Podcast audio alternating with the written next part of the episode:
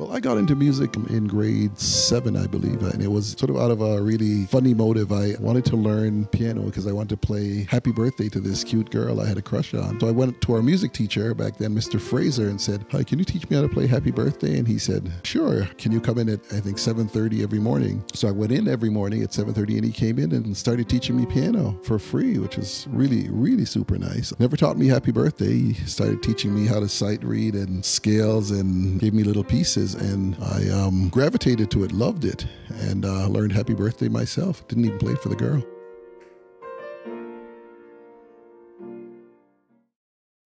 This is So What Are You? They don't have just one culture. So even if you say you're born here, where are you actually from? He's not even speaking patois. I mean, I know what that is. How do I recover? Make the food. Why aren't you curious? Why doesn't anyone want to know? A six part series that explores our complex relationships to our cultural identities. I'm Melissa Haughton.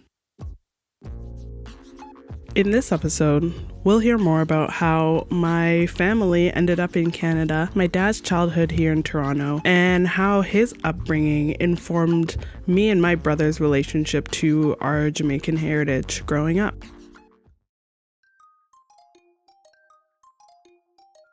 The voice you heard at the start of this episode was my dad's. His name is Everett Haughton. The piano music you just heard is also courtesy of him, a sound that was pretty much present all the time in my life growing up. I decided to interview my dad one late afternoon at his house in Mississauga, around 30 minutes west of Toronto, where I grew up. One of the reasons I decided to even do this project was because the older I get, the more I want to know who I am. I mean, join the club, right? That's why there are Ancestry.com commercials everywhere, but it just felt like something that I needed to do and more importantly, needed to record. More than anything, the title of this series serves as some form of motivation for me. The opportunity to explore identity from a personal perspective, getting away from what we're always told that we are. I'm becoming increasingly focused on learning the stories of my people to whatever extent I can find them these days. I've lost a lot of elders in my family my mom, my godfather father, Uncle Brown, and actually all of my grandparents, all but one of whom I've never met. So it feels like a responsibility to make sure I don't take the stories of those that are here for granted, starting with my dad.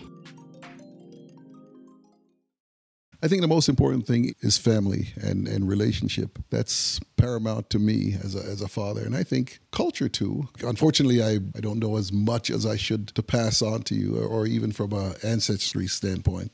You and Jaden are an amazing gift. And my, my wife was just an amazing mom and best friend. That's my take on life Interviewing my dad for the first time, I will also say how interesting it is to see the dynamic shift when you interview someone close to you. Something about hearing the stories that I've heard millions of times over the years said in front of a microphone really underscored the fact that he's not only my dad, but he's also just a person figuring it out like the rest of us. And there's something really heartening about that, but also truthfully kind of scary. But I guess that's enough for me now. Let's get back to my dad.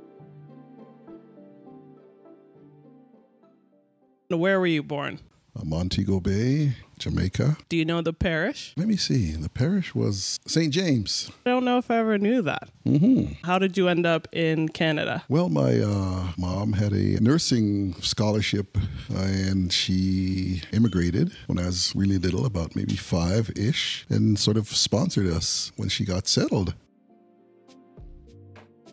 So let me go down this list and do some quick fact checking based on things I thought I knew and things that I now know might not have always been how I interpreted them. So, yes, my dad was born in Jamaica. Definitely knew that. My grandmother came to Canada on a nursing scholarship. I knew my grandmother was a nurse, but I didn't know that a scholarship was what brought her here. And unfortunately, since she's no longer here, I can't ask about the particulars of that. But it also does make sense in the broader context of how many women from the Caribbean came here during that period of the 60s to work in nursing, to work in domestic capacities, and my grandmother was one of them. I'd also assumed that my dad and his siblings came to Canada at the same time that my grandmother did, but hearing this story, I know that's not true. One of the things that hearing from my dad really made me wish was that I could have gotten to know her more more. My grandmother passed when I was still fairly young, and it does make me sad that I can never hear more about her experience during that time.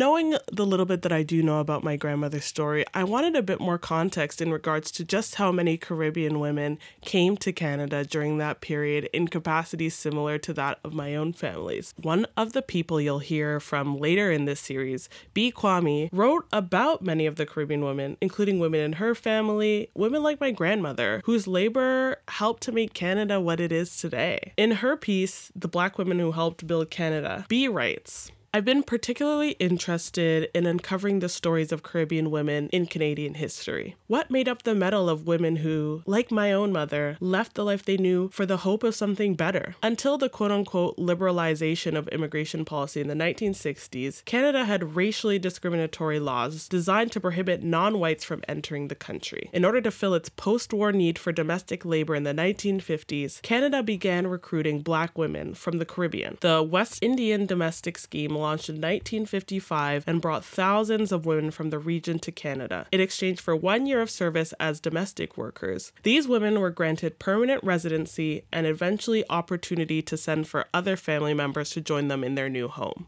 As I gathered this lost bead in the necklace of my history and identity, I thank these women for their work, their sacrifice, and their successes, and the motivation to ensure that my life reflects the fact that their efforts weren't in vain. I'll include a link to Bee's full piece in the show notes.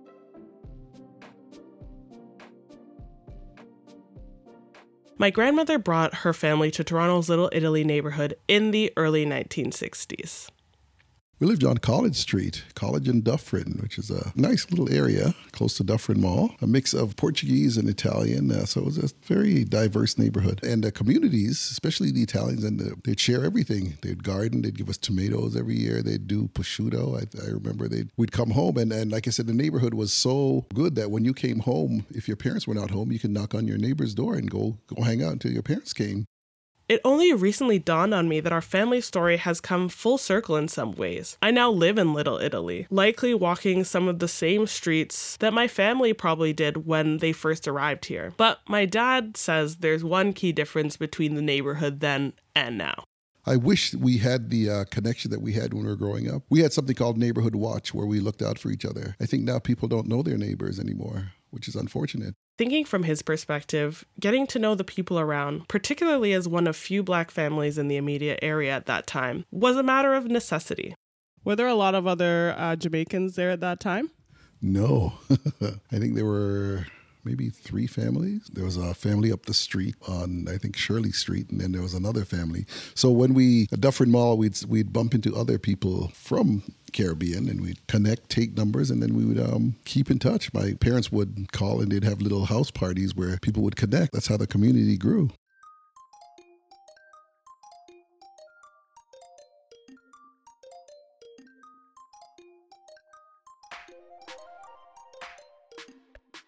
When you were growing up, would grandma speak patois at home? She would. hmm I don't think my mom did though. Yeah, my grandmother, she was amazing. She had a whole lot of amazing stories that she'd tell us about growing up as a little girl, and she had words that we we didn't understand. To this day, we we still laugh, and she tells stories about the country. We didn't grow up in the country; we're in the city, so it was kind of funny. Do you remember any of those stories? No, not really. It's been a while. Fortunately, she passed away about maybe seven years ago, and so a lot of that we wanted to sort of interview her. She, she unfortunately, she had dementia, so we wanted to get a lot of our ancestry from her because we don't remember much about Jamaica and, and being there. We we didn't get the opportunity to go back, which is kind of sad. And now she's gone. My mom's gone, so we really don't know that much about the culture. So, in the clip you just heard, my dad is talking about his grandmother, my great grandmother, Ivy Headley. By the time I was old enough to know her, she was battling with dementia. So, unfortunately, I didn't get to know too too much about her firsthand. But hearing how much my dad looked up to her and credits her in his early life makes me wish that I did, particularly as someone who represented the closest cultural connection to Jamaica on my dad's side. And to be honest, without too many of those stories, it feels a bit like being left in the dark. Growing up, when the so what are you question would be asked, it would usually lead me to respond that my dad was born in Jamaica, often because where I grew up in North Mississauga at that time, it wasn't particularly ethnically diverse. And I knew that question was to inquire about something that was beyond us being where we were at that time. And so I would tell them, yeah, my dad was born in Jamaica. And this is true. By definition, I technically am a first generation Canadian. And there is some debate as to whether first or second generation refers to the first offspring, if you will, that are born in the nation. But for these purposes, I'm just going to stick with first generation because that's what I've always used. When people would ask me where my parents were born, I could also recall people wondering if my dad had some type of accent which he doesn't, and feeling kind of strange about the fact that he didn't. But I couldn't really articulate why. I think at that time, I didn't really know how to speak to the discomfort that can come with being someone who's born in a place that's not their own, but without the ties that people would expect you to have to your back home, wherever that is. And by comparison to other kids who were similarly classed into the first generation category, I didn't feel like that felt true to me, but I didn't know how else to reconcile with that. I wasn't the kid who was sent back to Jamaica every summer to live with their relatives. My dad didn't speak patois that often. I mean, it comes out sometimes when he's annoyed, but by and large, he doesn't have any type of accent that would indicate that he's from somewhere else than here. And also, I think I was too young to realize that that's okay.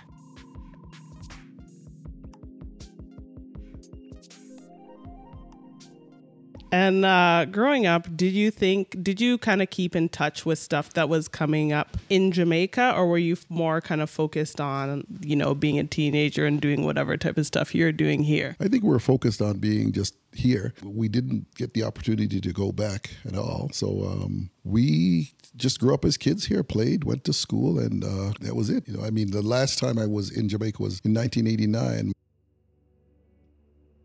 And can you talk about when you when you went to Jamaica in '89? Um, yes, I did. I was newly married. I was, I think, I was only married for about a month. So we went to uh, Kingston first and spent a few days, and then went to Montego Bay and called my dad. And well, it was it was a it was a little comical because I said, "Hi, this is Everett," and he's like, "Who?" So I thought, hmm, okay. So anyway, we met that afternoon, uh, went for lunch, and then went to my grandmother's for dinner. And then um, we were there for another, I think, six or seven, six days, I think, and never saw him again.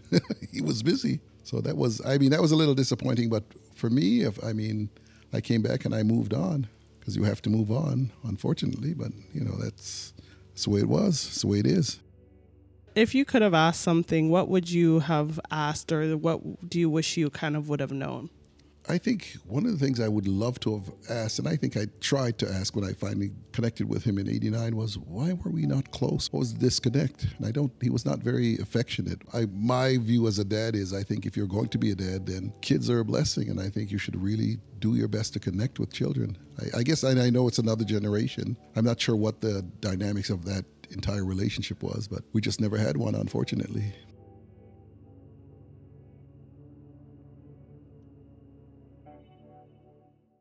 So, what my dad says about not knowing why is exactly why I wanted to do this series. So much of our family story is really plagued by loss of people, of connections to home, of stories, and I figured it was time to document and seek out what we do have and maybe slow or entirely stop the cycle that leaves our family with so many question marks where answers should be. And honestly, after growing older, it wasn't until a few years ago that it dawned on me how much this must have hurt my dad not to know the reason why he and my grandfather didn't connect, but also the realities of moving on because you have to, while still wondering did he ever have space to really grieve that relationship? But it also really made me appreciate how motivated he was to be the dad that he is to my brother and I today, especially as someone who is the sole caregiver, which honestly isn't particularly common. And I think that also shows why he appreciates our family so much.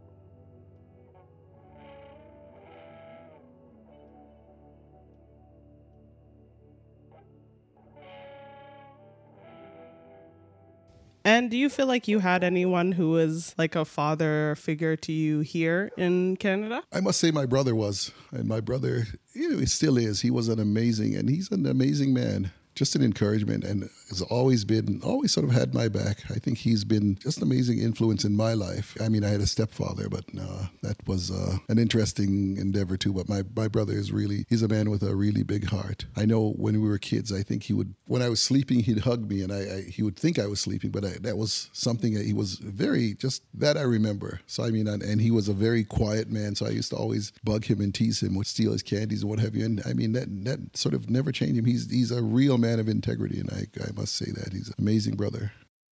It's funny because I envisioned that this series would mostly focus on culture, but talking to my dad underscored the fact that for him, culture is just family plain and simple Jamaican, Canadian, or somewhere in between. The customs and the traditions are less important to him than the people who are in his life. His perspective made me feel somehow a lot less burdened about where the complexities of my identity need to fit. But it also did still make me feel something about the depth of knowledge with regards to our family history that we may never have access to. I went to Jamaica a few years ago for the first time and and felt both excited to finally be back home. I mean, my skin was definitely loving it, and obviously the food hit. But I also felt some kind of sadness at knowing that there were people who I was related to living somewhere on the island that I probably might never know.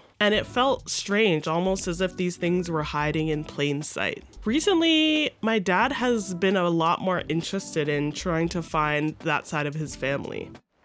Well, yes, I think I'm I'm trying to connect on Facebook. Well, I don't I'm on Facebook or any social media, but I've discovered after my father passed away that I had two sisters and another brother, which is I'd love to meet or connect with in some way. I mean, they could sort of fill in the blanks that I've been sort of missing for all these years. I have a, an amazing brother and sister here in Canada. We've been close for years, so I mean, we've always been close, which is that's great as a family. I'd love to sort of learn more about the Haughton clan.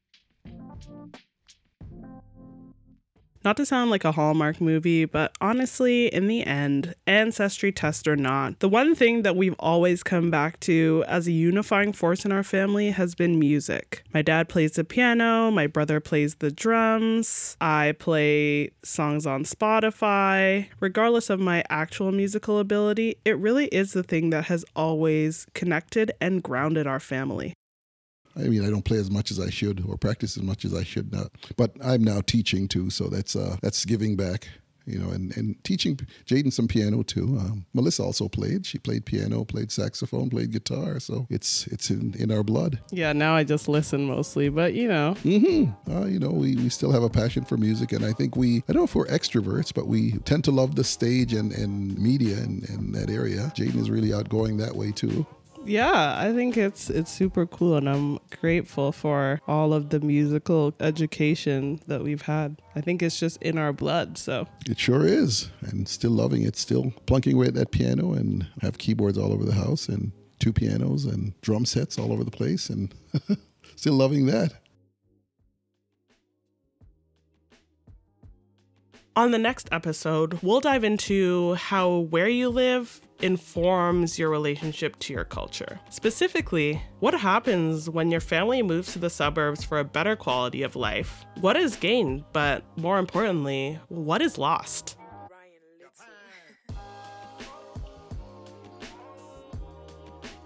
So What Are You was produced, written, and edited by yours truly, Melissa Haughton, with music from Fugue, Ryan Little, Silent Partner, Ketsa, Himalaya, and Dural. For more information about this series and to see links to some of the things I mentioned, you can visit my website, which is melissahaughton.com. That's M E L I S S A H A U G H T O N.com. If you're enjoying the series, please leave a review and tell your homies. You can also follow me on Twitter and Instagram at Melissa H A U T E. Thanks for listening.